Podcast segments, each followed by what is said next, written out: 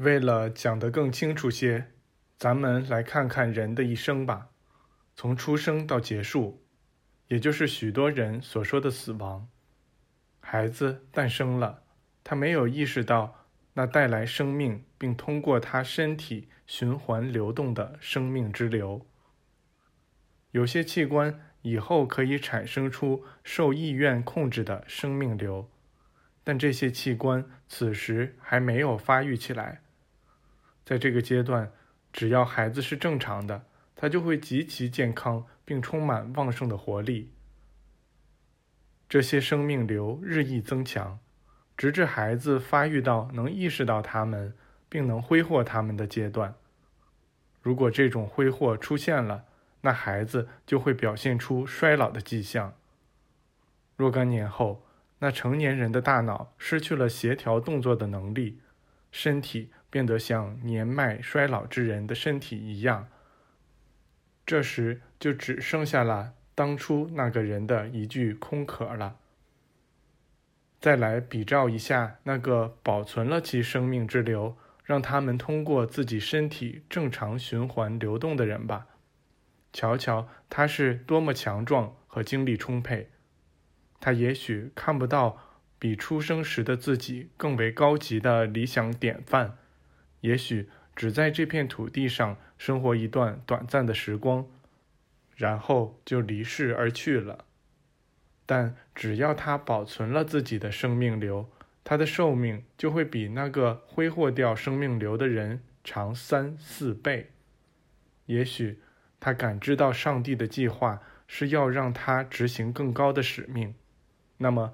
一旦发现其生命流是使自身获得完美成长的必要元素，他就会不断将其保存在自己身体里。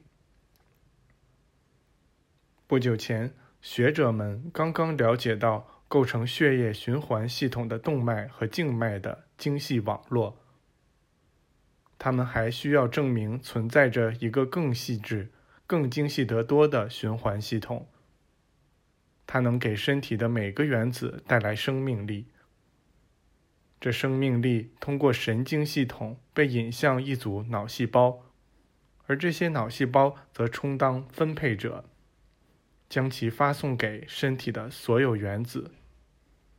这生命力对那些原子是具有亲和力的，它沿着神经被传送出去，并对神经起到保护作用。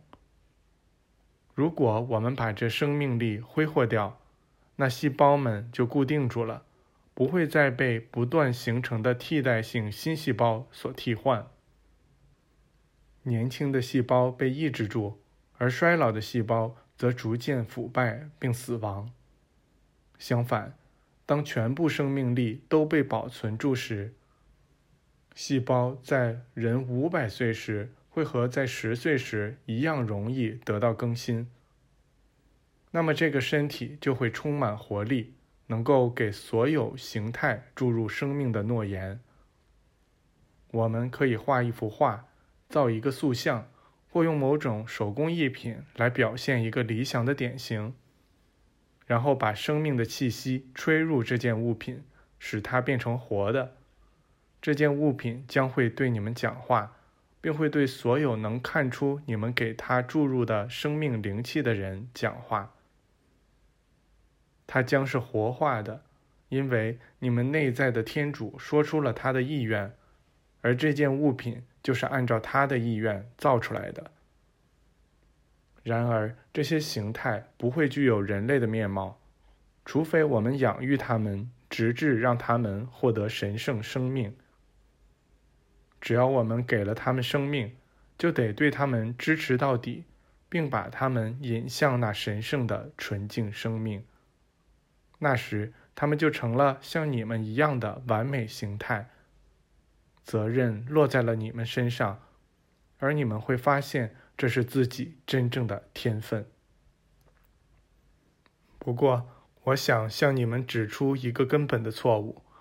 当一个有天分的人开始成长发育时，他有意或无意的具有保存纯净状态的生命流，并使之沿正常轨道循环的能力。他的身体和创造力因此而获得了生气。这个有天分的人知道他的使命是要去表现出某种超乎寻常的东西。只要他保存住自己的生命力，任由他们自在行动，他就会从一个成功走向另一个成功。但他如果让淫荡的念头渗入到自身当中，那他很快便会丧失其创造力。在最初那些生命力的影响下，构成他身体的细胞获得了比普通细胞更为精细的构造。此时，这个有天分的人已得到名望。由于他没有培养起对上帝力量更深刻的觉知，便任由自己沉浸在因荣誉而产生的骄傲中。